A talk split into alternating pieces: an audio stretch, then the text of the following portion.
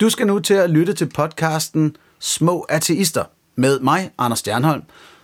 Og mig, Simon Ørgaard. Denne gang er det uden Mads Ahola, som er i Thailand. Og jeg kan så sige, vi kommer vidt omkring i den her. Den handler hovedsageligt om jul, den her podcast. Øh, Vi kommer direkte fra julebajer og snaps og julemad hos mine forældre. Så det handler rigtig meget om, kan vi, kan vi proppe noget julestemning ind i Simon på en, en lovlig måde. og, og så kommer, det, det, det, øh, det kommer lidt ud over nogle gange, vi, vi kommer forbi Portugal, hvor der er en vanvittig dom. Vi får nævnt, øh, vi fortæller om, hvordan julestjernen åbenbart er satans værk. Det er satans værk. det kan godt lide, at du er så sikker omkring det. Så den teaser med med givet. Find ud af, hvorfor julestjernen er satans værk, og om hvorvidt øh, lidt juleøl og snaps kan gøre Simon til et større julemenneske, til trods for, at han aldrig rigtig har fejret jul.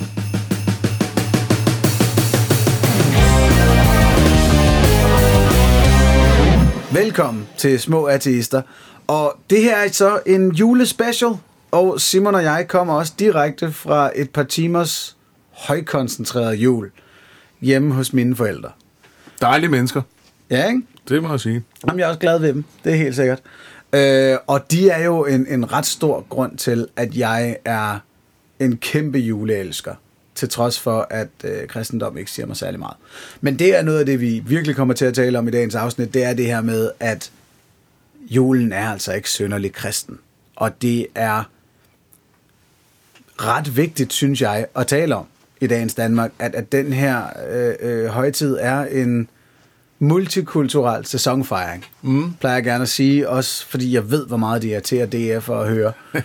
altså, man, kan virkelig se, at der er nogen, der er svært ved at holde på afføringen, når man lige nævner, at den er jo altså multikulturel, og så bruger man lige det ene ord, de virkelig hader allermest.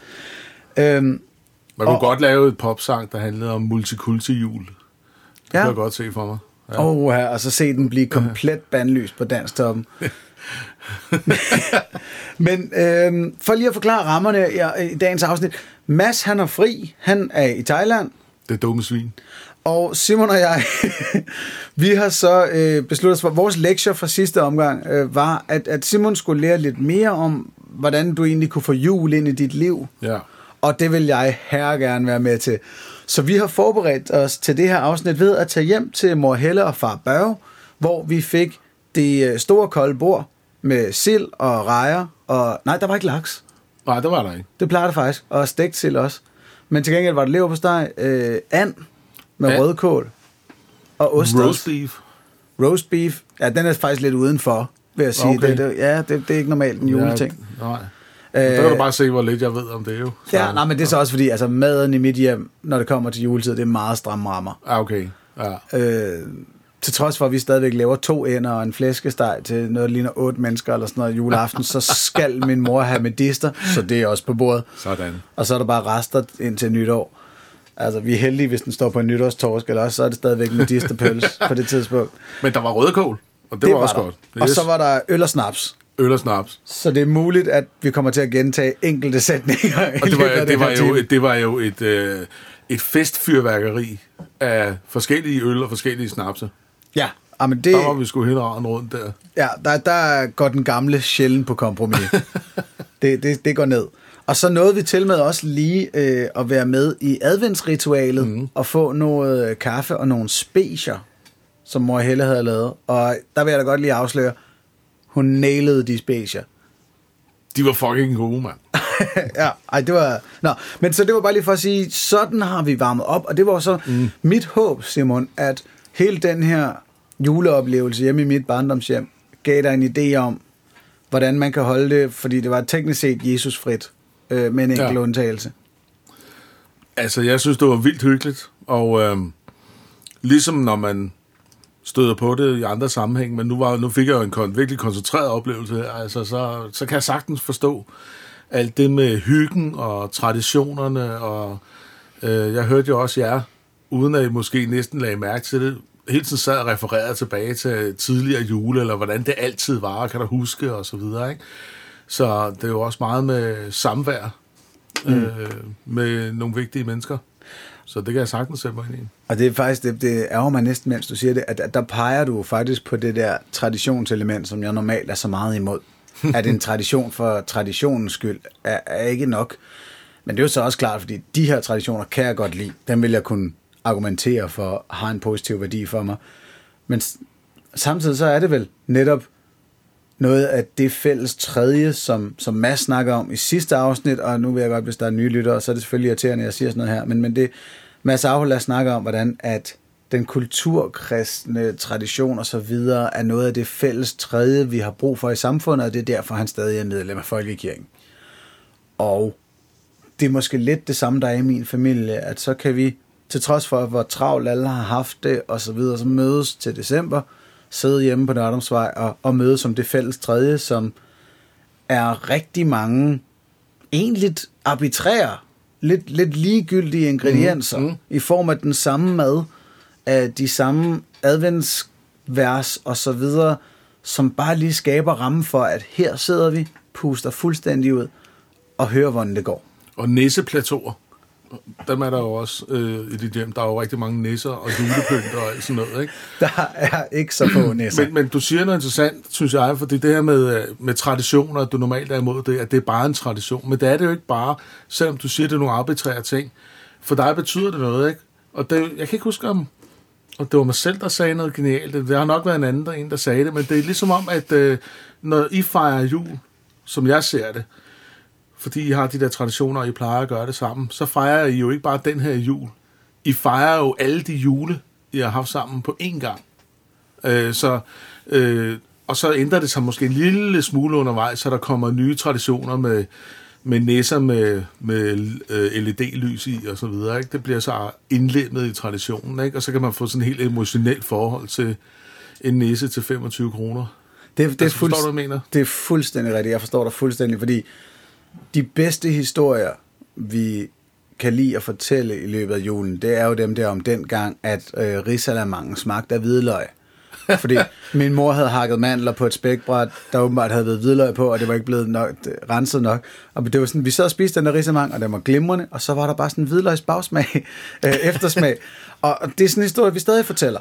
Og, Ja. og historien om dengang, at juletræet var ved at vælte, alle familier har næsten den der historie om, da katten, og så brændte en af gaverne, eller what do I know, ikke? Mm. Og det er fuldstændig rigtigt, at man fejrer alle julene, mm. man har haft sammen. Øh, det er jo nok også derfor, sådan noget som Roskilde Festival er så stort for mig og min mm. vennegruppe, fordi vi kan tale 15 år tilbage om den gang, vi sad fire mand på et liggeunderlag og hørte musik fra en ghettoblaster, og det var det samme som nu, hvor vi sidder helt komfortabelt i campingstolen med et kæmpe anlæg og drikker rødvin. Ja, og, og hvis du går til koncert med en kammerat, som du har været til altså koncert med i 20 år, øh, og har I været sådan fast mere eller mindre til koncerter sammen, så, så er det også bare en anden grounded feeling, man har, når man står der til den koncert, end hvis man går alene, eller med nogen, man ikke har været sammen med før, ikke? Og det forklarer, hvorfor man til stadighed kan høre de samme lortebands fra sin Ja. ungdom, og rent faktisk have en positiv koncertoplevelse. Ja, ja. Hvorfor man kan stå på Copenhagen og høre Europe og tænke, at det var ikke helt dårligt. Nej.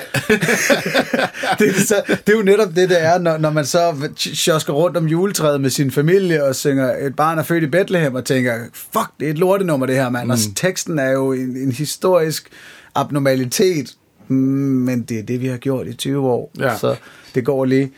Øh, ja, det, det forklarer nok meget godt. Øh, nu skal vi lige, vi skal lige høre en snas fra den julefejring, vi netop er gået fra. Øh, nemlig, hvor vi faktisk, vi fejrer advent i min familie, som jo er en, en kristen ting. Mm. Det kan, være, kan du ikke lige forklare mig, fordi jeg har faktisk stadig ikke styr på det. Hvorfor er det, der er fire søndage i advent, og hvorfor er de vigtige? Ja, hvorfor der lige er, det er vist noget med nogle forskellige traditioner. Det har noget at gøre med fastlæggelsen af kirkeåret. Men altså, kirkeåret starter ved første søndag i advent. Det starter ikke sammen med kalenderåret. Øh, spørg mig ikke hvorfor. Men altså, det er den måde, man så i kirken tæller ned til, øh, der hvor man fejrer Kristi øh, komme. Øh, Alright. Og det er det, advent også betyder. Ja, om, fordi det giver så god mening, når man lige hører, øh, vi, vi, vi tænder så lysene på adventsgrænsen, afhængig af hvilken søndag i advent vi er på, og i, i dag den 17., hvor vi optager, der er det så den, den tredje søndag i advent.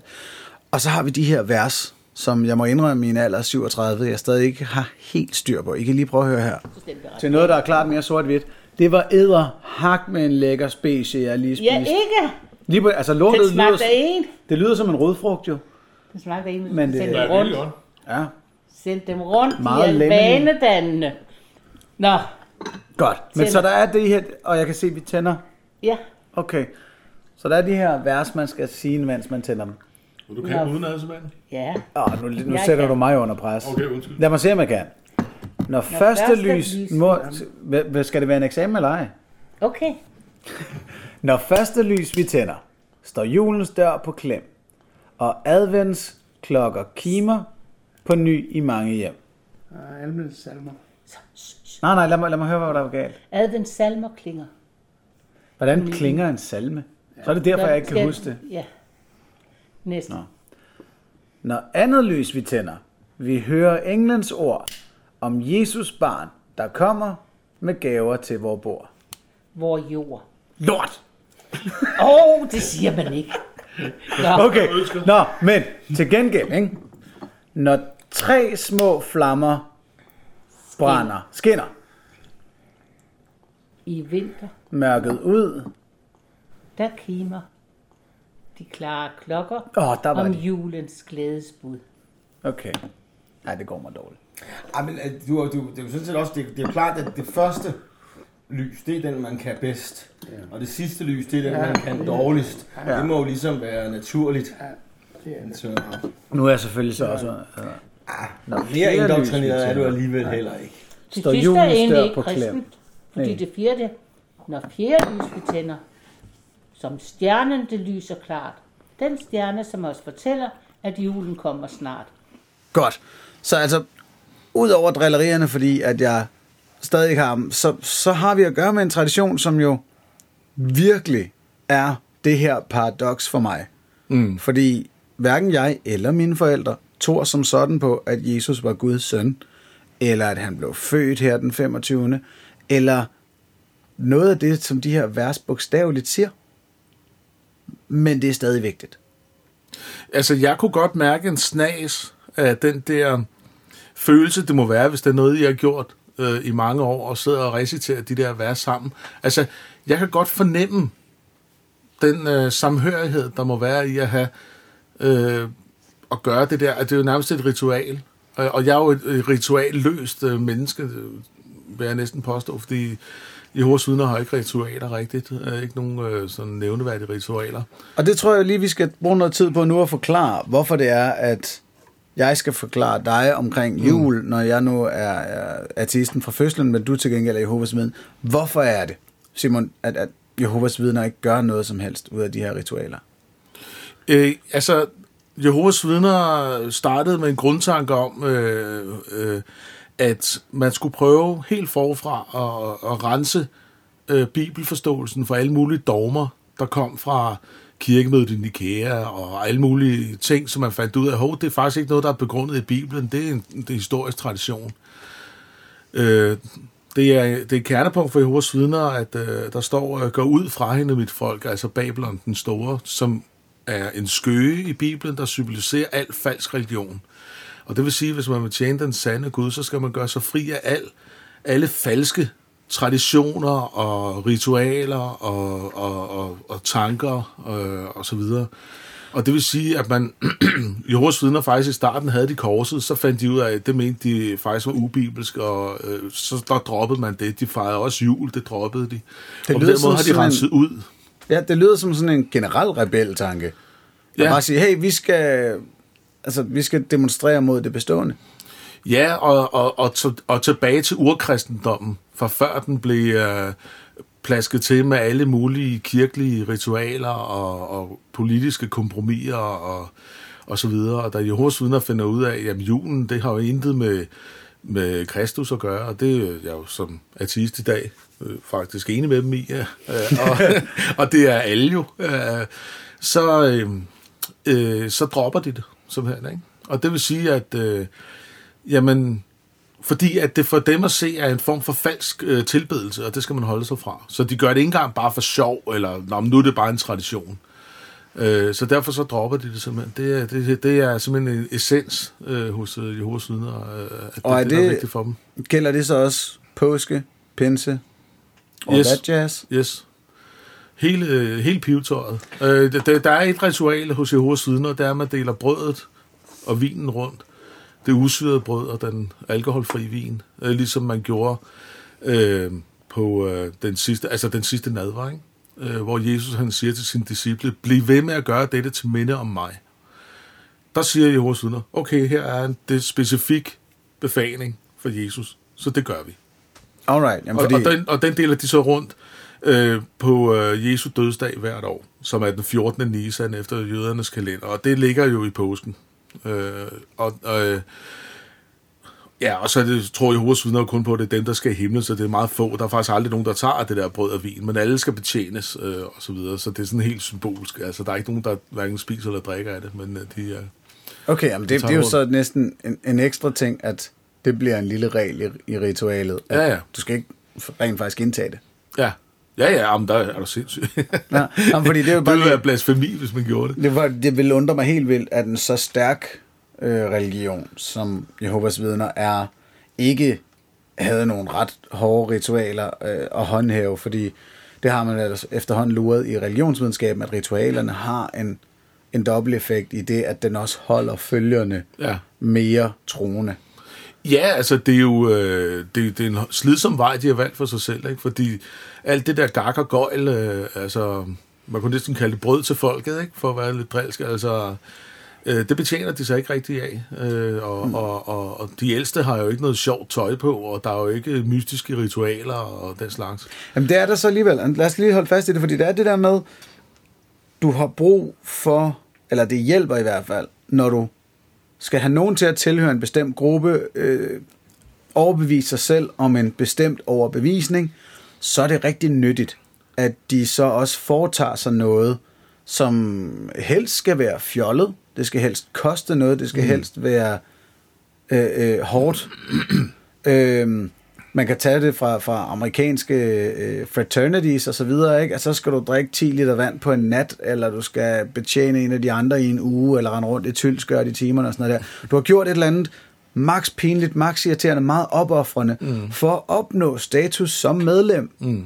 Ergo er du lidt committed. Du har smidt chetonger i puljen, mm. så du skal stå på mål for, hvad du nu er blevet en del af. Og det er det, som ritualer jo har af effekt. Øh, både for en almindelig kulturkristen i dag, det er, når man, hey, nu er jeg gået ned i kirken her den 24. eller nu danser jeg rundt om juletræet, nu synger jeg Jesus osv. Du har på en eller anden måde committed dig. Mm. Og det gør I så også i Jehovas vidner ved for eksempel forkyndelsen. Mm. Hvorfor skulle jeg tage ud hver anden lørdag, stemme dørklokker? 90% af de mennesker, jeg taler med, gider overhovedet ikke. Hvorfor skulle jeg gøre det her, hvis ikke det var fordi, jeg forkyndede sandheden? Mm. Det, at ritualet, eller det man gør, er, er lidt absurd, er faktisk med til at få dig længere over. Jamen, der er selvfølgelig, hvad skal man kalde det, nærmest nogle identifikatorer, ikke? Altså, man tager jo også pænt tøj på, ikke? Såkaldt pænt tøj, jakkesæt og slips og øh, den slags, øh, og gøre et virkelig stykke arbejde for at blive Jehovas vidne. Og du, du kan jo heller ikke bare lige gå ind og sige, jeg vil være med i Jehovas vidne, og så bliver de glade. Og så, øh, så er du med, i- altså det, det kan tage et år for eksempel, og, og få ligesom opbygget den rigtige... Øh, men altså, de gør det til noget attraktivt at være Jehovas vidne. Der er jo et øh, meget, meget, meget stærkt øh, broderskab, meget, meget stærkt øh, fællesskab. Mm. Øh, og, og, og, og så holder de jo selvfølgelig ikke folk til med vild fed underholdning, øh, men øh, de, så benytter de så altså en hæftig social kontrol i stedet for, ikke? Og det er jo, mm. altså Jehovas vidner, øh, kan man sige, har jo den bevægelse, at de faktisk øh, igennem århundrede, det 20. århundrede, øh, faktisk isolerer sig mere og mere, og bliver mere sekterisk, ikke? og det, så bliver det noget specielt. Og jeg ved ikke, øh, nu har de jo heller ikke så stor fremgang, men altså, jeg kan godt forstå, at du undrer dig over, hvorfor folk skulle vælge den religion, når de kunne vælge noget andet med lidt mere surung i, ikke? Ja, nej, men altså der har jeg jo efterhånden beskæftiget mig længe nok med det her til at vide, at folk kan bare springe på hvad som helst, hvis det rammer dem på det rigtige tidspunkt. Jamen, det er rigtigt. Men hvis jeg må blive lidt i det der med, med, med ritualerne, og hvilken effekt det har i forhold til ens tilknytning til nogen. Nu er der jo sket det siden sidste afsnit af Små Artister, at jeg er øh, kommet i Folketinget, i det, at mm. jeg var første suppleant for Ulla Sandbæk, og hun øh, har valgt at sygemelde sig lige nu. Øhm, og så, så er jeg jo dermed kommet langt længere ind i den gruppe, som Alternativet, som parti er. Og der kan jeg jo også godt se, jamen, der har jeg også gjort nogle ting, ikke ritualiseret, men alligevel sådan taget nogle skridt for at vise, at jeg bekender mig til gruppen. Jeg har fået en væsentlig mindre bil, end da jeg startede, og jeg, jeg har skåret meget ned i mit kødforbrug, og sådan nogle Ja, ja. små hippie ting, ikke? og lige så stille er det jo også med til at farve min, mine politiske tanker lidt ekstra. Øh, økologi var ikke noget, jeg bekymrede mig for om for, for tre år siden. Der var det, det økonomiske og det klimamæssige i Alternativet, kunne jeg sagtens skrive under på, men nu er jeg så hoppet med i økologien, og uden der er ritualer, sådan snorlige, nedskrevne, faste ting, man skal gøre, så har jeg jo taget nogle skridt. Og det er bare lige for at sige, der, der er ikke nogen gruppe eller noget fællesskab, hvor man vel kan slippe udenom det her. Og det er heller ikke meningen. Det vigtige må vel bare være, at man er bevidst om, at den ritualiserede adfærd, eller den måde, man, man agerer på i sin gruppe, er med til at farve en. Ja, helt Og klart. Altså, så, det, således, at når man tager de skridt, så tager man dem velvilligt. At jeg har holdt op med at spise kød, ikke for at få de her menneskers ac- accept som sådan, men fordi det er faktisk godt for planeten og for min egen sundhed og så videre, at, at jeg har taget nogle skridt, som også er for min skyld, ikke bare for at, at være der. Altså, du har bevidst arbejdet dig derhen, ikke? Og så har du vel uh, truffet uh, de foranstaltninger, eller de uh, ting, der skulle til for at komme derhen. Mm. Uh, nogle ting, der skulle opfyldes, eller... Uh, ja, du har selvfølgelig også afstemt de politiske holdninger, ikke? Altså, du, du har ikke bare sagt, nu vil jeg ind i parti, og så... Altså, du har jo du har jo gjort noget, der, der passer dine holdninger, men du har gjort det mere eller mindre bevidst. Uh, Ja. i, en, i en proces, hvor at, uh, der jo er åbenhed, øh, hvor du ikke skal lukke dig ind i en gruppe, og som du så skal lukke dig helt ind i, og hvor du ikke må øh, få indtryk andre steder fra, og komme med din egen input. Øh, så så du, du bliver, der er jo noget, der identificerer en gruppe altid, ikke? men altså, det er meget vigtigt, det du peger på, at det jo også må bevidst, at man selv om det. Hvor der jo i sektor jo tit er en stor grad af manipulation, eller man spiller på folks følelser, og man finder ud af, jamen for eksempel, de har brug for fællesskab, og det tilbyder man så for eksempel, ikke? Ja, altså for at tegne den sådan lige klart op. Altså, jeg melder mig ind i Alternativet og ved, at jeg er enig med 50 procent, lad os sige det, af, af det politiske program. Mm. Og så lige så stille bygger jeg op og finder ud af, at jeg kan da faktisk også være med på 25 procent mere. Mm. Altså en, en fjerdedel mere, og tænker, "Nå, så meget. Men jeg kan tillade mig at være uenig med den sidste fjerdedel. Mm. Nu siger vi bare, at det er jeg. Hvor at, der er det klart, hvis du kommer ind i Scientology eller Jehovas vidner, eller et eller andet hardcore religiøst, så går det sgu ikke at komme og sige, ah, men den der sidste fjerdedel, den, den ved jeg altså ikke, øh, ham Kaiser Seno, er vi sikre på den etniske udrensning? Nej, nej, så er du med. Øh, klart. eller ikke. Ja. Og, og der er det jo meget rart, at de her andre fællesskaber, som en politisk parti eller normale, sekulære, værtslige foreninger er. Øh, der, er noget, der er noget anderledes der.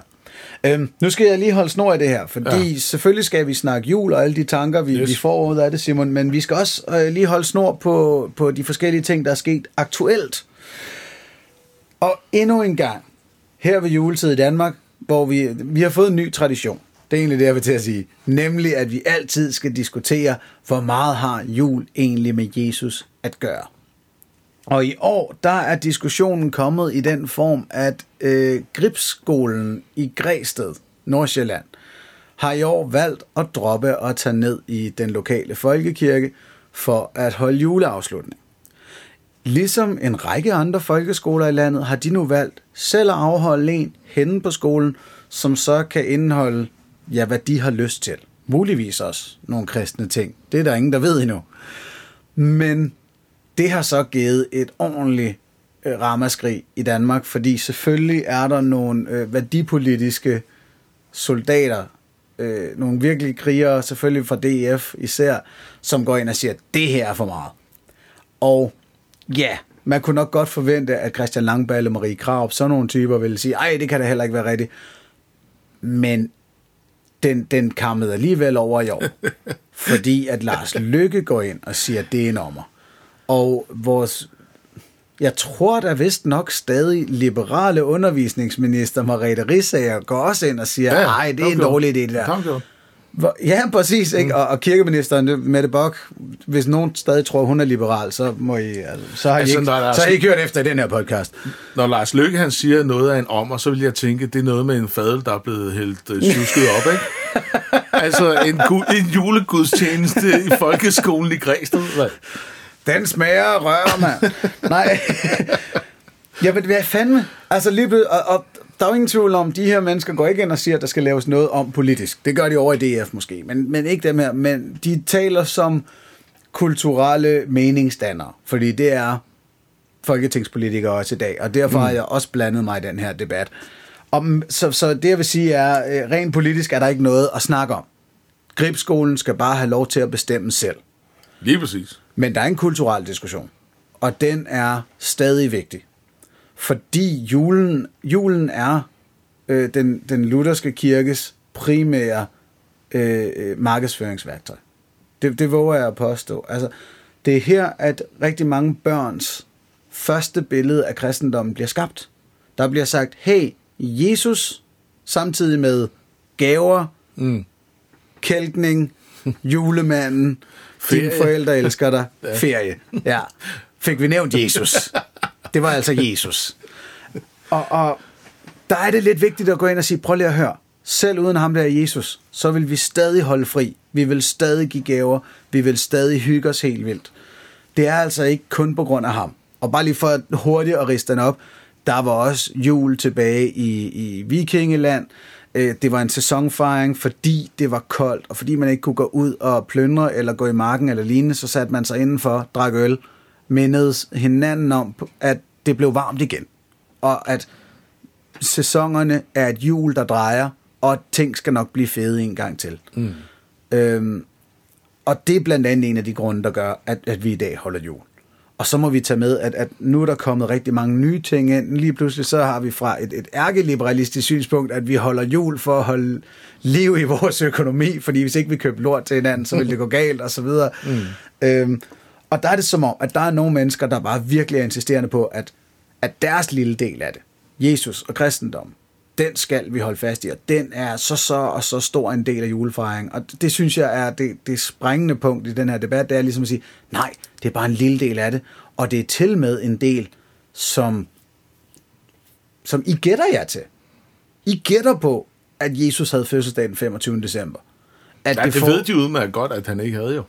Altså, det er jo det, jeg for jeg aldrig har forstået de her, øh, øh, det, jeg kalder kulturkristne folkeskolepræster. Altså, det, selv efter Bibelens, altså, der er ikke nogen, der kan tro på, at Jesus han blev født den 25. Nu se, hvor meget man tror på Jesus og miraklerne der hele, så ved man, at han ikke blev født den 25. Altså, der er jo en, der er jo en 365. dels chance for, at han blev det. ja. Eftersom ingen aner, hvornår han blev født. Åh, oh, vent, vent, vent. Ikke 365. Der er også en chance for, at han aldrig blev født. Ja, ja, præcis. Så, så den er lidt lavere. Men anyways, Men hvis men, man men, går nu siger efter- du, der, der er ingen, der tror på det. Altså, jeg sad i et tv-program med Pia Kjærsgaard for fire år siden. Hun troede på det. Jesus er fødselsdag den 25. december, Anders. Det er derfor, vi holder jul. Der Okay. sad hun og kiggede på mig og sagde... Og så havde præsten Paul Joachim Sten, der var der, og sagde, at det var jo bare noget, vi har fundet på. Men- men det- og det det er jeg sgu lidt glad for, at det blev i rette sat. jeg retter mig selv. Det er, selvfølgelig er der nogen, der tror på det. Der er også nogen, der tror, at jorden er flad. Ikke? Altså, jeg mener, øh, der, er, der er intet i bibelforskningen, der tyder på, at Jesus han blev født øh, den 25. december, hvis han har været en virkelig person. Så faktisk så er det mere sandsynligt, at han er blevet født hen omkring den 1. oktober. Men det er en helt anden for- forklaring. Ja, Øh. og jeg tror også lige, man skal lige understrege, fordi når som helst jeg tager den her diskussion, så er der mm. nogen, der tror, at jeg sidder på at stå, at Jesus ikke har eksisteret. Jeg er stadig på det hold, der regner det overvejende sandsynligt, at der har fundet en, fa- fandtes en figur af Joshua, der ønskede at befri jøderne på en eller anden måde. Der har gået en dude rundt dernede et sted. Ja, der er gået flere rundt og sagt, Mange, at de var ja. den jødiske messias. Præcis. Og så har han vundet frelser X-Factor af den, der er blevet talt om efterfølgende. Altså, men men ja, det værste er jo, for måske... Hvem er Blackman i den linje? Så det kan jeg godt. Det må være Pontius Pilatus. Det er simpelthen Pontius Blackman. Ja, eller Herodes egentlig, ja. der, der bare har tænkt, ham der skal ikke vinde, og så alligevel.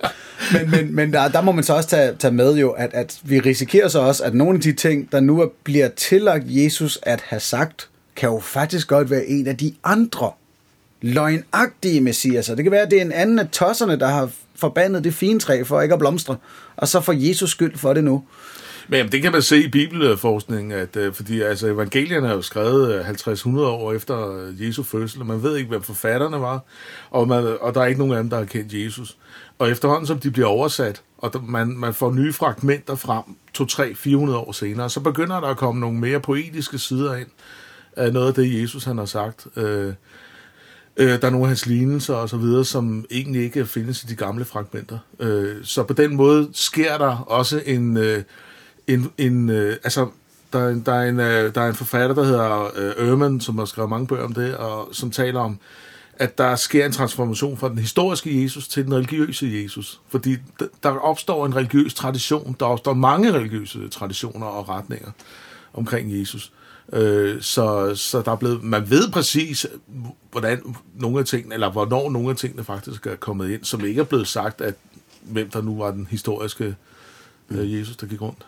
Og det er nogle af de der detaljer og de, skal vi sige, videnskabelige forbehold, man bare naturligt bør have i sådan en her diskussion, der bliver konke- komplet ignoreret af, af traditionalister og, og konservative mennesker, som for eksempel nu var jeg i en debat i uh, Radio 24 med Peter Skårup, som bare gang på gang sidder og siger, Nå, men hey, nu synes jeg ikke, vi skal skylle vores traditioner ud med badevandet. Mm. Og sådan noget, bare sådan, og, og nu skal vi ikke afskaffe juleafslutningen. Hvor jeg var sådan, lidt, jamen, det, Gribskolen afskaffer ikke noget som helst. De vælger jeres del af det fra, og så fornyer de traditionen, ligesom vi altid har gjort. Nu kommer jeg i tanke om, at Merete Risager, hun sagde, vi skal ikke afspritte vores folkeskole ja. for de der øh, traditioner, ikke?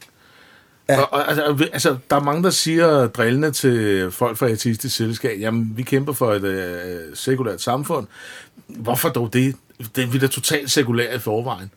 Nå, altså, der er en skole, der benytter sin demokratiske ret, øh, selvforvaltningsret, til at, øh, at sige, vi holder ikke nogen julegudstjeneste øh, i år. Det synes vi ikke hører hjemme på den her skole af forskellige grunde. Og så, altså det højeste politiske niveau i Danmark, er der nogen, der står og, og, og taler om. Altså, Vel at mærke fra et, et sekulært, altså, liberalt parti, der står og siger. Nå, men så skrotter I bare al kultur, eller hvad? Ja, ja. Hvad i hedehule, mand? Ja. Jamen, øh, det er også det, man kan næsten blive helt... Og, og, Ja, det kan man faktisk helt. ja, og det er lidt det der, at, at det er det, som er så spændende ved dansk kulturkristendom. Det er, at den på en mærkelig måde er lige så vigtig for kulturkristne, som hardcore religion er for hardcore religiøse. Nu, ja. Det, det er min måde at sige fundamentalister Ja, eller andet. Ikke? ja. At, at selvom Marete Rissager eller lignende mennesker egentlig bare har en idé om, at folkekirken er et hyggeligt lille fællesskab, et godt fælles tredje, så er det for dem nærmest lige så vigtigt, som, som øh, troen er for Jehovas vidner. At hvis. Ja. du går ind og sætter spørgsmålstegn ved den, piller ved den her grundantagelse, åh, så, så piller du ved det, som jeg, jeg kalder det axiom, det, det hedder det jo også en grundantagelse, som bare slet ikke skal diskuteres. Og, og, og men der ikke rigtig er noget indhold i den, så skal det ikke diskuteres.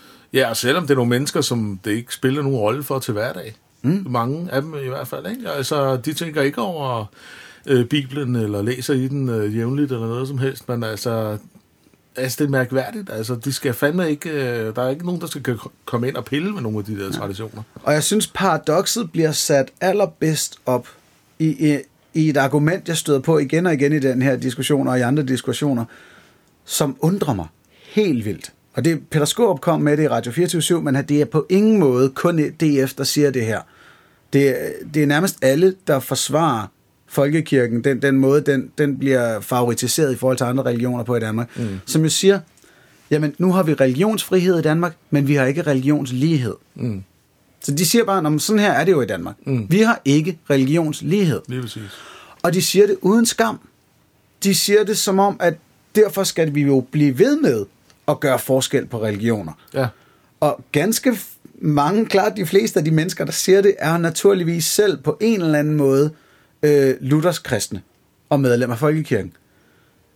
Og øh, hvis jeg sådan ellers forstår den her religion bare nogenlunde, så handler den om, at man skal behandle sin næste, som man selv vil behandles, mm. at mennesker skal være lige. Så hvordan kan man som ærlig kristen sige, at der er ulighed på religionsområdet, og ikke skamme sig helt vildt? Hvordan passer det sammen med at være kristen, at man siger, at der er ulighed på det område, og det skal der bare blive ved med at være? Jamen altså, det afspejler bare meget tydeligt det, som jeg plejer at sige i debatten, når folk siger, at, øh, at øh, det er kristendommens skyld, at vi har sådan et velfungerende øh, humanistisk demokrati, som vi har i dag i Danmark. Ikke? Hvor man siger, hvad er det lige præcis for nogle kristne værdier, vi snakker om her? Øh, og, og nogle af dem, man kan nævne der, jamen øh, lighed, det er ikke en kristen værdi, øh, og religionsfrihed, det er overhovedet ikke nogen kristen værdi. Altså, så det er jo bare en, øh, en øh, hvad hedder det, når, altså, det, det er jo en øh, tilståelsesag, at, øh, at, at øh, jamen, øh, kristne værdier indbefatter ikke religionsfrihed og lighed. Men der, der vil de klart de Jo, fleste frihed kristne måske, vil jo- men der er faktisk ikke re- religionsfrihed. Det er jo, det er jo en Mm. oplysnings... Øh, Men, men her vil jeg så, hvis, hvis, hvis der sad, nu har vi jo så ikke inviteret fjender i studiet nu i den her podcast, det kommer, det vil Det jeg gerne love. Men hvis der sad nogle kristne her lige nu, så vil de sige, nej, lighed er i den grad en kristen værdi. Og så vil vi spørge, jamen hvorfor er der, synes I så ikke, der skal være religionslighed?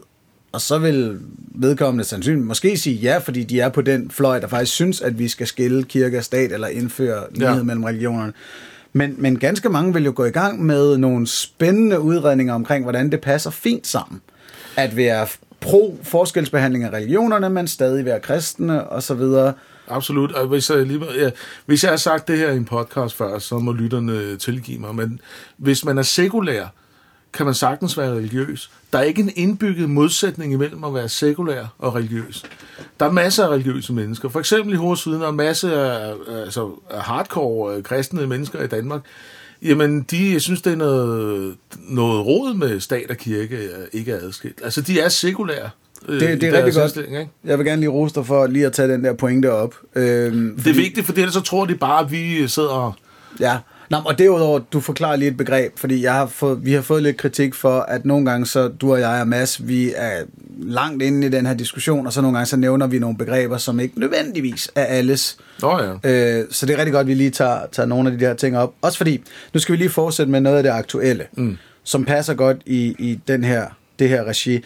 Nemlig øh, den nye lov, der er blevet vedtaget øh, omkring trossamfund uden for folkekirken.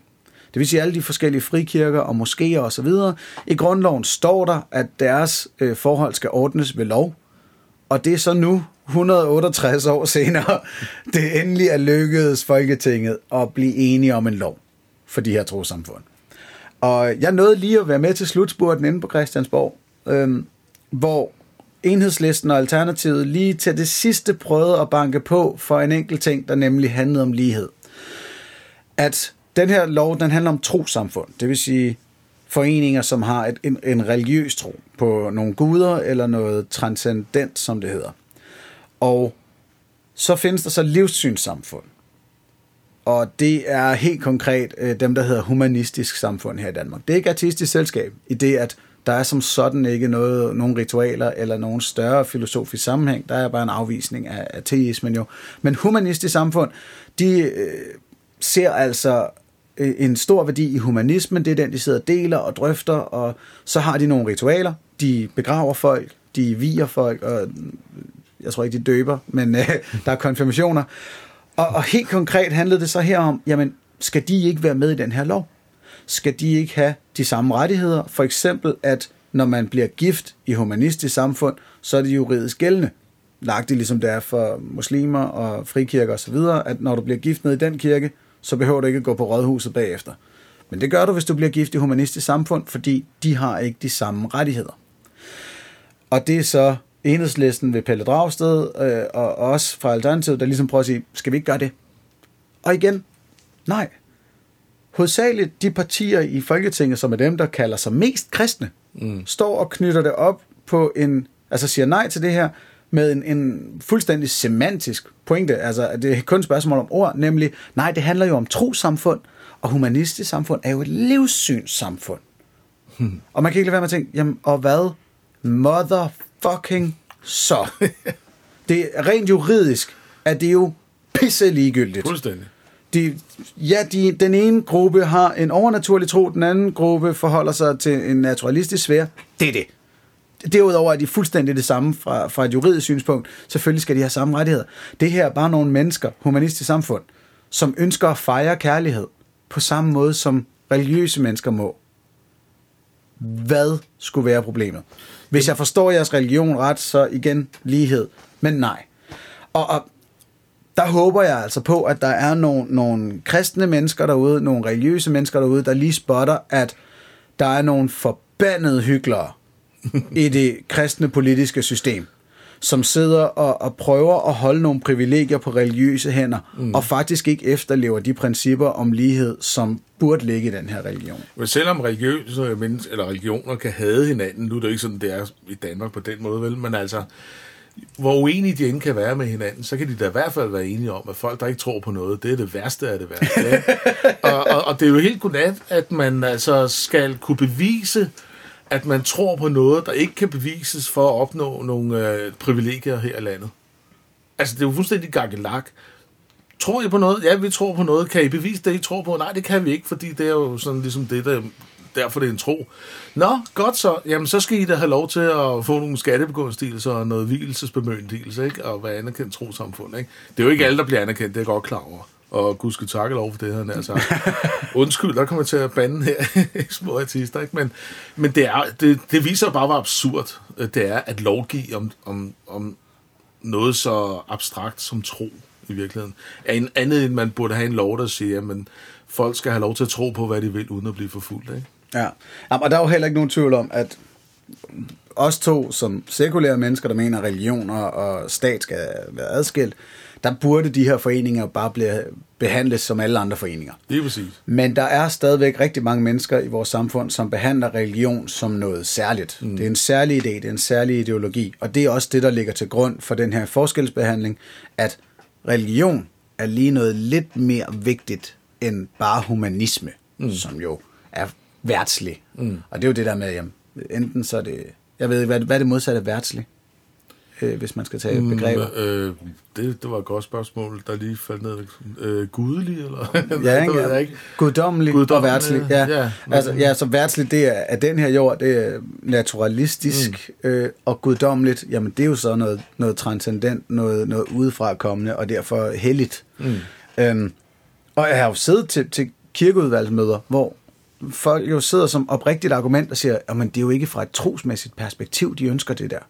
Man tænker, hvad, hvad, er det et argument? Inden i, inden i, inden i dit, bag dit ansigt ja. formede det der så, så som, som en valid argumentation for at, at forskelsbehandle.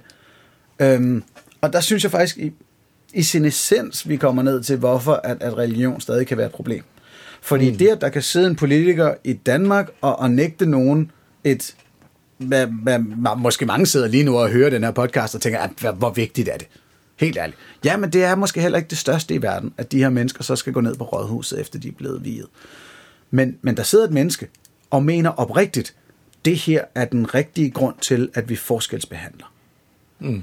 Øhm, og, og det leder mig frem til den næste ting på vores, på vores øh, aktualitetsliste. Fordi i Portugal er der for nylig afsagt en dom. Og nu skal du fandme følge med, Simon. Øhm, ja. Fordi der sidder et menneske, der har haft nogenlunde samme motor for sin tankegang. En dommer øh, i Portugal, som sagen er, at en kvinde har været øh, sin mand utro et par måneder. Og så har hun slået op med elskeren. Elskeren er derpå gået til med manden og sagt, nu skal du høre, at din kone har haft en affære med mig de sidste par måneder. Øh, den dumme sæk. Det formoder han har sagt, øh, bare på portugisisk. Og så er de to, manden og elskeren, blevet enige om, at hun skulle da have et dragpryl. Og jeg tror vist nok, de gjorde det til med med nogle bat eller sådan noget der. Hun ja. fik virkelig task, og lykkes heldigvis at slippe fra dem og få ringet til politiet, og de bliver anholdt og sådan noget der. Og så, øh, altså, der, der er ikke nogen, der benægter skyld her. Men dommeren, i, sit, i afsigelse af dommen, siger han, jamen det står jo i Bibelen, at en utro kvinde er noget af det værste, og så videre, og så videre. Og, og dermed med Bibelen i ryggen går han ind og siger, så derfor betinget dom til jer to. De kom ikke i fængsel. De har fået en betinget dom for med helt ja, overlæg at tæve den her ja, kvinde. Ikke? Ja. Og det er heldigvis blevet en meget stor sag i Portugal, og kvinderettighedsforkæmper og andre er i gang med at sige, hvad i hede foregår der. Og det er et EU-land, ikke? Altså, ja. det, er jo ikke, det er jo ikke ude i bagindien, vi snakker, vel? Nej, fordi vi kan altså. godt blive enige om, det der det er nogenlunde det samme retsprincip som øh, i en landsby i Pakistan, ja, ja. eller et andet, hvor, ja, ja. hvor et ældste råd af imamer og andre mænd med skæg, de har besluttet, at den her kælling, hun skal da bare have sten. Ja. Øh, og jeg synes, det er så vildt, fordi det er langt mere alvorligt, det han foretager sig. Og det er langt, langt, langt mere alvorligt, det der foregår i ISIS' hovedkontor, hvor man mm. også med sådan cirka det samme fundamentalistiske belæg går ind og siger, nå, men derfor er der forskel på os og yazidierne, og derfor må vi behandle deres kvinder, som var de øh, objekter. Det er jo og det er virkelig ikke for at skyde mere skyld på DF, end, end, end godt er, men, men nogenlunde den samme grund, som der sidder et menneske i, i Folketingets kirkeudvalg og siger, at de tror jo ikke. Jamen, der er jo et element af, at de føler sig i deres gode ret. Det er jo deres ret. Det er jo deres øh, øh, ret og privilegium, fordi vi har jo den sande tro. Øh, og nu er det så bare i- i vores, altså hvis vi skruer ned igen øh, øh, og, og, og tager det tilbage til danske forhold, jamen altså religiøse mennesker er jo bare, øh, har jo bare mere ret øh, til sådan nogle ting, end, end, end dem, der ikke er religiøse. Altså jeg synes også, i debatten, der er vi to begge to blevet kaldt det for, hvad var det, åndeligt fattige. Og historieløse. Og, og, to, og historieløse, og tomme indvendige, og Fundamentalist, Ja. har jeg fået at vide, sågar i Alternativet af nogle mennesker, at, at jeg var fundamentalist. Øhm, det er måske ikke altid en dårlig ting, så, hvis du altså er det. Men Nej, altså, nej, det er jo ikke. Det kræver er dogmer at være. Det det. Og du ser også noget heldigt for, ikke? Altså, for os er der ikke noget, der er heldigt, fordi vi, er jo, vi øh, har gjort det til en dyd og prøvet at tage bestik af en situation, og så indrette os efter øh, vores viden og være ydmyge nok til det. Og jeg tror, du har egentlig ret i noget der med, at grunden til, at vi er blevet kaldt alle de der ting, er mennesker, som ikke har været øh, spor undskyldende omkring det. Mm. Det er jo fordi, at de har følt en, en automatisk moralsk merit, altså sådan, ja. at de var moralske mennesker i kraft af deres tro. Og ergo, når de så langer ud efter nogen, der ikke har den, så er det jo ikke slemt. Jamen, Altså de hele engang selv næste se, at, øh, bliver jo faktisk lidt forvrænget af det. Ja, og de kan ikke engang selv se, at, øh, at det er arrogant. Eller øh, at det er out of, øh, hvad skal man sige, altså at det, det og, og det er ukristent i virkeligheden, ikke? Altså fordi med, med alt det der med at vende den anden kendt til og så videre, ikke? Altså hvis de virkelig synes, at vi mobbede folkekirken, jamen så skulle den jo sådan set bare lade sig mobbe, ikke? Efter øh, kristen forbillede, ikke? Og her tror jeg lige, at jeg bare bræt bremser den faktisk, Ja. ja. fordi vi når til den her konklusion, som er, at de, der kalder sig, de der for, mener, de er mest kristne, faktisk er nogle af dem, der, der overholder dogmerne dårligst, hvis ellers god opførsel og lighedssyn og så videre vidderlig er kristne værdier. Jeg kommer til at tænke på, at Jesus han kaldte farisererne, eller også var det de ældste i, øh, i Sandhed Drinen, han kaldte dem for hvidkalkede grave. det er altså Jesus sprogbrug, det er ikke en, jeg bruger i debatten, men altså han kaldte dem for hvidkalkede grave. Ikke? Altså, Jeg tror lige, du skal hjælpe mig og, og andre, der ikke øh, er fuldstændig opvokset i bibeltermer, mm. hvorfor hvidkalket, hvidkalket grave er et badass slangudtryk. Fordi at øh, de er fine og velholdte udenpå og præsentable, men inde i, der er de jo fulde af, af rådenskab. Ikke? Ah, så er jeg med. det, så det, Fordi jeg kunne godt høre, at da du sagde det, der lød det som det vildeste diss, hvor man er sådan, okay, var, var det Biggie, der lige kaldte uh, Tupac for hvad? Men, men jeg hører bare, hvilket... Jesus var gangster-rapper, hvis det ikke det? Det var totalt bling bling. Så længe man lige er nede med lingoen i så fald, ellers så, det, så, så misser man de, de fede Jamen, det sviner. er rigtigt, det er rigtigt. Nå, men nu, nu var der også grund til at vælge væk fra det her, øh, Ja. os to, der lige sidder og kristenbasher, fordi det, det kommer igen ja. til et andet afsnit. Den teaser behøver jeg sgu ikke engang at lave.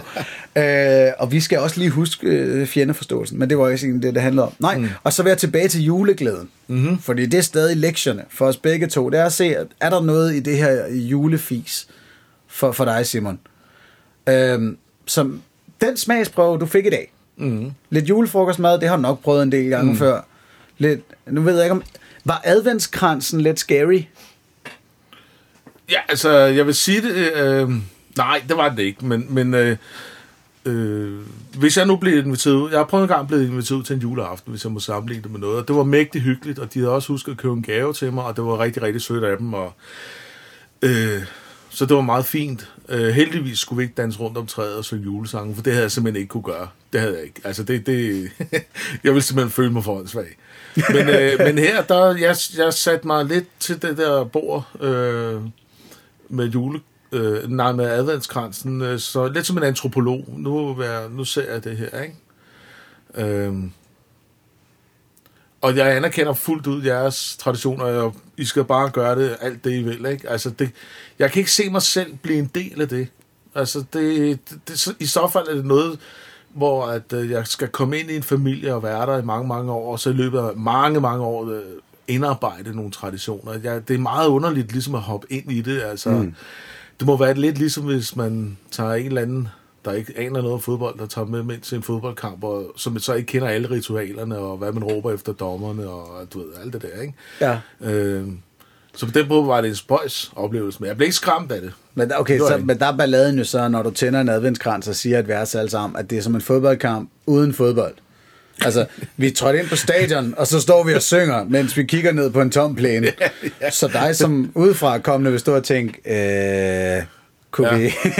ja, det er rigtigt. der, er ikke, der er ikke rigtig noget sådan... What the fuck?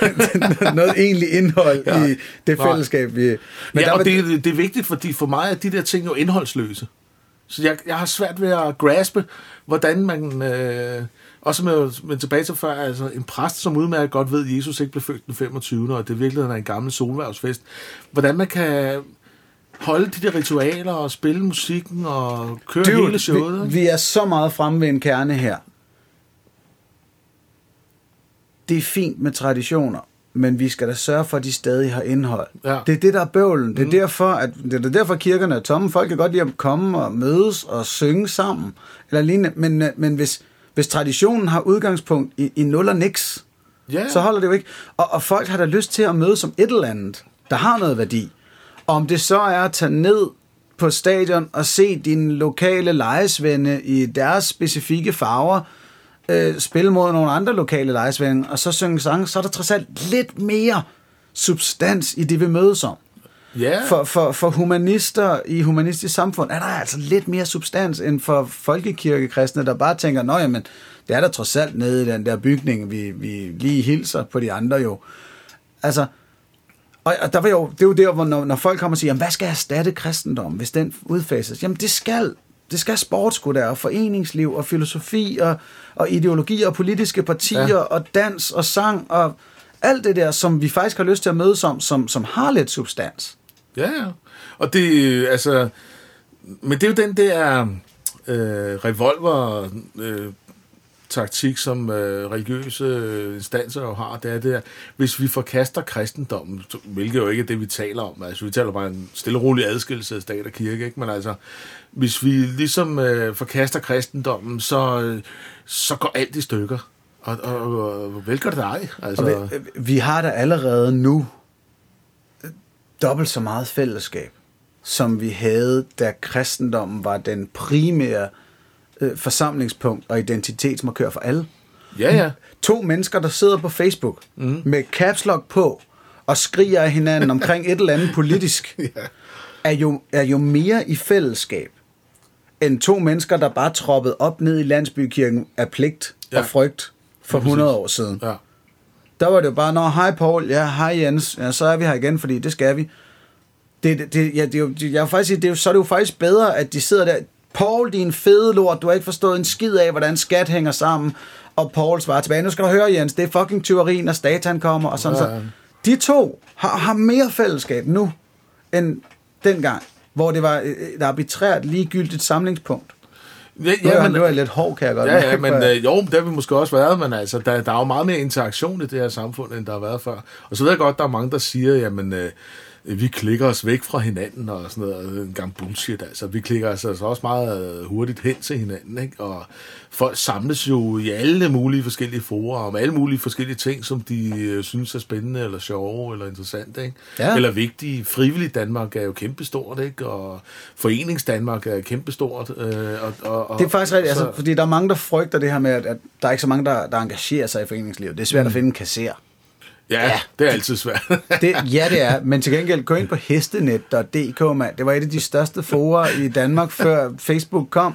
Og folk drøftede alt fra, øh, fra øh, dyreporno til øh, sygtips på hestenet.dk. Ja. Selvom de bare mødtes over heste, så stak debatten af i mange forskellige retninger. ja, ja. Og, og det er jo sådan et eller andet med, ja, du kan ikke finde kasser, men du kan med finde nogen, der har en mening til et eller andet. Og, og Absolut. det er det, det handler om. Ja, Øhm, nå, men så tilbage til. ja. Mærkede du noget juleglæde? Måske da vi drak snaps? Jamen altså, nu var det jo rigtig, rigtig hyggeligt, og, og, og dine forældre var rigtig hyggelige, gæstfri mennesker. Altså, øh, juleglæde. Er, er, er selve juletingen stadig bare en helt arbitrær tredje ting at mødes om i dine Jamen, nu skulle jeg, altså, da jeg var dreng, der var årets højdepunkt, når, når der kom øh, Disneys øh, juleshow. Det var jo før, øh, altså, den gang vi kun havde en kalender, ikke? eller en kanal, øh, vi kunne se. Der havde det sådan, det var, det var sgu dejligt, selvom jeg ikke øh, deltog i de øh, traditioner, der var i tegnefilmene. Ikke? Og den snært får jeg også, når jeg dufter noget øh, rødkål og noget sprødsfær, og øh, når, når, når jeg er med i noget samvær, sådan som vi havde her til aften. Øh, Ja. Det kan jeg sagtens følge. Det, vel, det Øh, er men- med også spændende. Og, ja, og, og, men bare for lige at sige, altså, jeg, er ikke, jeg sidder ikke inde i stalen sammen med Jesus og, og, øh, og Josef og Maria der, og synes, Ja, det er nej, fedt. men, men det kristne er nemlig heller ikke det vigtige Nej. her, fordi det er jo heller ikke den måde, det Nå, nej, men Nu- så, når, hvis juletingen, jamen, altså, det kan jeg sagtens mærke en snært af, helt sikkert. Fordi her sidder jeg der og tænker, du fik lov til at se Disneys juleshow? Ja, det, det, er gjorde da, det er da tre gange så farligt, som at lade dig høre os i Osborn. nu, for de, der ikke lige ved det blandt lytterne, øh, Simon er jo blandt andet kommet ud af Jehovas vidner, fordi han hørte rigtig meget rockmusik. Ja. Øh, Jo, alt, alt fra Mike Oldfield til Black Sabbath Ja. har været med til at trække dig ud af det. Øh, og der kommer vi da så heller ikke udenom, jamen hvis du sætter et lille barn ned for en Disneys juleshow, og bare sådan, når det er jul, jamen det ser da alt for grineren ud, mand, og Anders Sand er med, og Ja. Mickey Mouse er med, og, Og og du kan spise spaghetti, og altså, det er for vildt. Ja. Det, der vil jeg som Jehovas vidnerforældre tænke, nej, det går ikke det der, så skal han Men hellere øh, høre du skal noget tænke på, heldigt. Jehovas vidner går heller ikke sådan i deres egne, laver ikke deres egne friskoler og sådan noget. Så jeg var jo i en verden, hvor at, øh, jeg var jo i skolen, hvor de andre sad og klippet julepynt, og de snakker om, hvad de ønskede sig til jul, og de kom tilbage efter jul og fortalte, hvad de havde fået til jul, og alt sådan noget, ikke? Og jeg sad der bare med sådan en lang gønter, ikke? Nothing Hov, for der- you again. der tror jeg lige igen- No presents for Christmas. Jeg, jeg tager lige et begrebsklarificering for eventuelt unge lyttere. Günther er et gammelt slangudtryk for næse. ja, det var næsen. Det er ikke Simon, der er massivt well Det er han også, men det var ikke det, der blev refereret til. Men øh, øh, ja, og så, så, så derfor har mine forældre nok ikke regnet det. De er selvfølgelig lige screenet der, hvis det blev for julet. Ikke? Altså, jeg måtte også godt se julekalender, men jul i Gammelby gik sgu ikke. For det var alt for julet, ikke? Jamen, det er sgu rigtigt, ikke? Hvor, hvad, nu skal jeg også lige vide, hvad jul i Gammelby var. Ja, men det var en gammel julekalender, der var meget populær sådan i start 80'erne, ikke? Øh, Hvor at, øh, ja, den foregår jo i Gammelby i Aarhus, ikke? Og, og, og det er sådan en rigtig traditionel jul, og det handler hele tiden om julenisser, og, øh, og de bager op til jul. Altså, jeg, jeg kan jo ikke rigtig huske, hvad den handler om, for jeg måtte jo ikke se den, som sagt, men den var enormt populær. Men den var simpelthen for julet til, at jeg måtte se den. Men jeg må gerne se Vinterby Øster, for eksempel. Okay. Øh, Så, Vinterby Øster, det er den, hvor alle bor i et kæmpestort hus. I, ja, nej, det er den juleform. Det er de der gamle dukke julekalendere der. Ja. Ja. Ah, okay, jamen, jeg kan ikke lige huske dem fra hinanden. Nej, nej. Men, Alright, Nå, så det vil sige, tilbage til, så, så, så det du oplevede i aften, kan spore sådan en lille smule sammen med Disneys juleshow. Ja, ja, ja, altså der fik jeg det, den der barndoms snært af, af, af, noget, som noget varmt eller noget rart. Ja. Fordi det, det er her, hvor, for lige at tage en, en lang variant, at jeg godt kan mærke, at du har fat i noget igen omkring det arbitrære, lig, altså det arbitrære som et lille, ligegyldigt koncept, øh, fællestræde. Fordi jeg elsker stadig Disneys juleshow. Øh, jeg kan stadig begynde at græde lidt, når det kommer til Askepot. Det er en mærkelig ting, jeg har der. Lige når hun får sin kjole, det er simpelthen bare smukt. Men, men jeg vil rigtig gerne have mine nevøer og niece til at være med til det. Og de synes, det er kedeligt. Ja. Altså, Ja, ja, ja. ja. nok så meget som de elsker mm. at kigge på en skærm, mm. så er det som om, at den, den, det dykker for dem. Ja. Og jeg kan mærke, at det gør lidt ondt. Og nu er det bare lige for at sige, øhm, da jeg var 2-23 og meldte ud af folkekirken, der, min mor græd. Og det var jo ikke et spørgsmål om tro eller noget som helst. Det var bare, at jeg brød med noget fælles tredje. Noget, der føltes vigtigt, uden man havde overvejet hvorfor. Ja. Og her sidder jeg og ser Disney juleshow og tænker, kom her, unger. og de er altså modvillige. Og jeg tænker, ej. Ja. Og det er bare mig. ja, du vil gerne øh, dele den oplevelse med dem, ikke? Og, Det- det er mig, der sidder en- en dum sammen, ikke? egoist. Ja, ja. Og, og Ja, ikke, ikke vil tænke vores fælles tid ind i en ny kontekst. Det skal være den, jeg er vant til. ja. Og det er, vel, det er den af egoisme, som konservatisme egentlig oprinder af. Bare sådan, ah, kan det ikke nok være på den måde, jeg er vant til?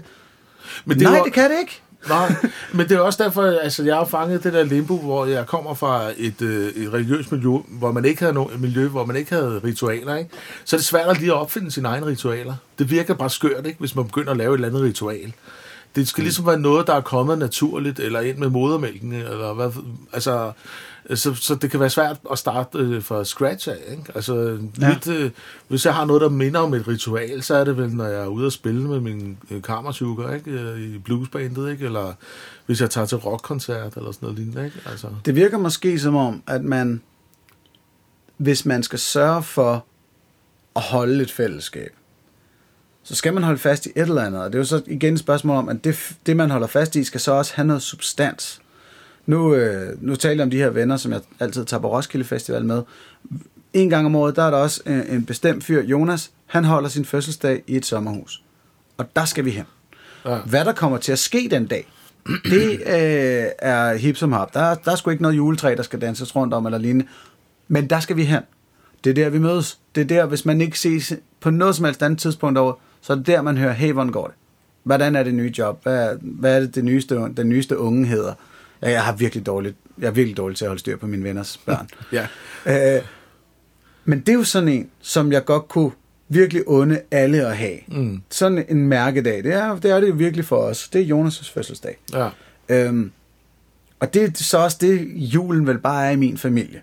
Nu sådan, apropos du snakker om at danse om juletræet, det synes jeg også er noget af det mest fjollede. Mm. Men, men, men jeg gør det øh, af ren og skær øh, respekt for gruppepres. ja. Jeg synes, øh, gruppepres er et koncept, der stadig kan noget. Det er et niveau af negativ social kontrol, som du kan håndtere. Ja, Kan man sige. det er det faktisk. Ja. Øh, og så lykkeligvis i min familie, så folk er heller ikke godt gående og har lige god kondi. så der kan hurtigt ske det, at vi bare sætter os i sofaen og synger. Det er sgu da også en bedre idé. Og så sker der også ganske tit det, at øh, min mor og andre øh, bliver lidt trætte af mig og min bror, der altid vælger at synge Jesus! Når det er tid til at synge Jesus. Sådan virkelig understreger, at nu går der overtro i den her salme igen. Så derfor så bliver det sådan noget som højt fortrædets grønne top og øh, øh, juletræet med sin pynt, som jeg våger påstå er en ufattelig flot julesang. Jo, men Øh. der er jo mange flotte... Så kan, jo, dem kan jeg jo også godt mærke, det der, øh, når jeg hører en, en julesang. Øh, der er jo nogle af dem, der er, der er rigtig smukke, ikke? Øh, så, og det har jeg jo hørt lige siden jeg var barn. Men dengang, der var, Jehovas vidner, de går jo rundt sådan der, Nå, nu begynder de på alt deres jule... Og de siger jo ikke julepis, det gør de jo godt nok ikke, men de siger, begynder de på alt det plader igen. Oh, Men når så foragten er der. Ja, ja. Og det, det er sgu også godt. Nej, det siger de jo heller ikke. Øh, Jehovas vidner bander ikke helt lige så meget, som jeg gør. Lad mig sige det sådan. Men altså, de tænker, ja, men det er også godt, at øh, Hammergætteren snart kommer, så vi er fri for det der. Ja, men altså, det, det, det, det er en helt jargon, ikke også? Det er godt, de skal dø alle sammen snart, ikke? Altså, det er jo helt vanvittigt. Men med hensyn til sangen, jeg hørte en ny en, altså hvis man skal have lidt mere sekulær julesange ind, ikke? Et barn blev født med et kæmpe liv. den synes jeg, den, den skal jeg altså lige have fat i. Øh, Jamen, alene, den skal du prøve at foreslå til Jamen, din mor. Den al- går på melodien. Jeg kommer da ikke til at foreslå et skid, jeg kommer bare til at synge min egen linje. Det kan jeg da hurtigt mærke her. Så tager vi den her. Ja, vi gør. Et barn er født. Og i år, der er det børnejul i min familie. Det er med Sofia, hun er fem eller sådan noget. Det bliver en fest, det der. Ej, det, det er skide godt. Ja. Øhm, nå, nu kan jeg faktisk se, at vi, tiden er ved at løbe fra os. Ja. Og, og vi skal som altid sørge for, altså kære lytter, vi vil så gerne høre fra jer. Og derfor hiver jeg lige ind, at øhm, nu hvor vi er i gang med ligesom at, at dissekere julen og sige, hvad er egentlig kristent og så videre. Nu er vi kommet forbi, at der er nogle julesange, du sagtens skal synge. Øh, du kan spise lige, hvad du har lyst til. Øhm, og ja, nogle gange kan du også bare stå ved, at her er noget, noget ligegyldigt, fælles tredje, som vi mødes om. Og hvis det er vigtigt for en, så kan du bare fake den. Mm. Det er det, vi egentlig siger, ikke? Men, men det er et eller andet sted en start af opbrud på lige at sige, jamen, okay, mere kristen er den her højtid heller ikke. Øh, en af vores lyttere, Karoline Hvidemark, har spurgt os på Facebook omkring øh, julestjernen. Eller hun har egentlig skrevet en kommentar omkring, at det, det er svært med den her julestjerne, som, som ledte de tre vise mænd til Bethlehem, så de fandt Jesus i krybben. Mm. Det er egentlig det, den kan, ikke? Det er derfor, den ja. er på toppen af træet. Ja. Øhm, fordi, er den egentlig kristen?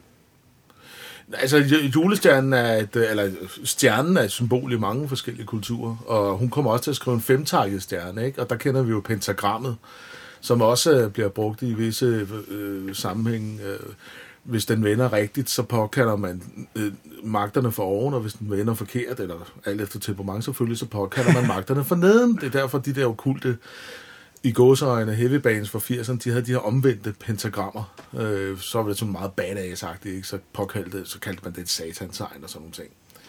Øh, og, og det, men stjernen der, som jeg øh, har lært det, og det er der flere andre kristne retninger, der lærer, men det, det snakker man ikke så meget om i øh, folkekirken. Altså den der beretning fra Matthæus, øh, evangeliet omkring stjernen, er en af de mange mystiske beretninger af Bibelen, som dybest set ikke giver nogen mening. Men altså, resonemanget er som følger. Der kommer tre vise mænd, som bliver ledt af den her stjerne. Og, og øh, vise mænd, eller astrologer, eller magikere, har, er jo noget, der er ondt og viderestykkeligt i Bibelen. Så hvorfor var det lige, at de skulle hen øh, til Jesus? Øh, det kan man undre sig over. De kommer så først til Jerusalem, til Herodes, og han, øh, han siger, find barnet, øh, og så rapporterer straks videre til mig. Fordi han vidste, der ville komme en konge nu, som skulle regere.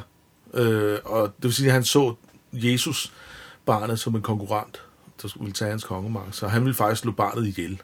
Og. Så- det vil sige, at øh, det logiske resonemang er, at øh, hvem er det så, der har sat den stjerne på himlen? Det må jo være Satan, fordi han leder nogle folk hen, øh, som skal rapportere videre til, til Herodes. ikke? De gør det så ikke. Oh, Shit. Jeg håber, der sidder nogle øh, emo-teenager derude og bare tænker, sådan mand, jeg sætter stjernen på det træ Ja, år. præcis.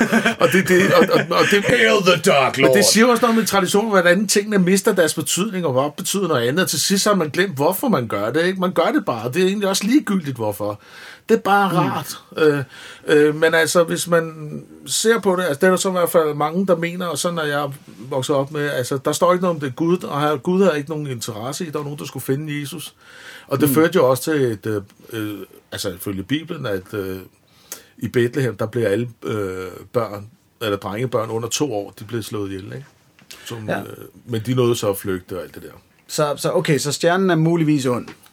Den er sat på himlen af Satan for øh, øh, et led til, at det skulle lykkes at få dræbt Jesus. Og lad os, lad os lige tage den muligvis. Ja. Altså, man kan tolke det som, at det er Satan, der har sat den der. Man kan tolke det som, Gud har sat den der.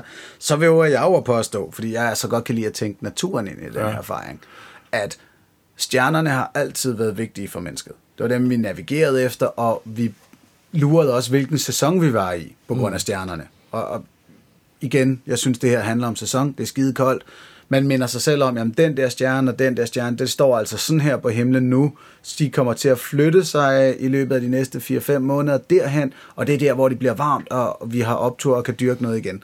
Så jeg tror også, hvis man sådan skal være lidt antropolog, at, at stjernen kan symbolisere noget andet også. Øh, en, en vejviser på flere måder. Så, så på den måde vil jeg sige til Karoline, at, at du kan stadig godt sætte den der stjerne på træet. Den behøver ikke at have en udelukkende øh, kristen Absolut. eller sågar satanistisk Hun skal jo bare bruge den, øh, sådan som hun har lyst til. Men der er ikke nogen facitliste der, ikke? Når det Den sætter vi to streger under den der. Du bruger bare stjernen, ligesom du selv vil. Små artister, trademark. Men altså, hvis den er femtakket, så vil jeg anbefale, at det er med, med spidsen nedad.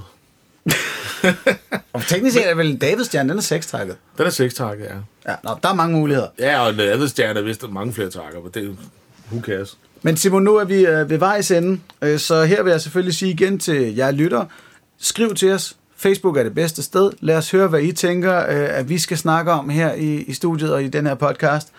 Nu skal I huske på, masser tilbage næste gang fra Thailand, så det kan eventuelt være noget om buddhisme. Det mangler vi at vende her. Fordi det, Ja. der, der er sgu noget grineren der. Øhm, og øh, vores lektie til den her gang var at, at kigge lidt på jul, Simon. Kan du mærke julen mere efter den her snak og den her aften?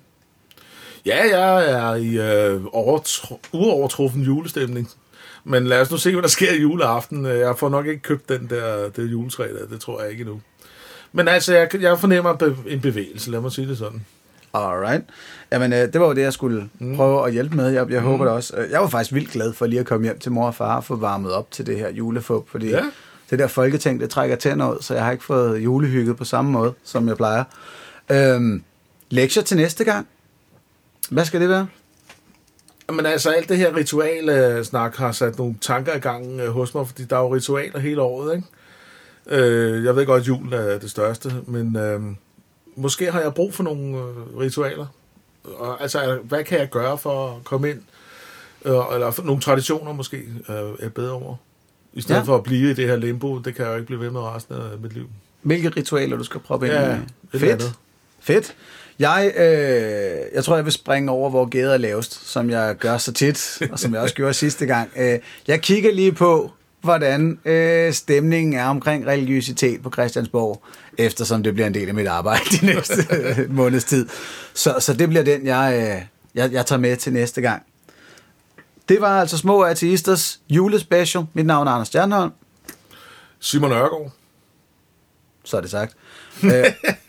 Det er mit navn. Ja, ha' en glædelig jul. Det må man gerne sige, selvom man er artist. Det er faktisk fuldstændig øh, irrelevant, hvilken religiøsitet du har. Og også et dejligt nytår. Og øh, når det så er 2018, så tales vi det.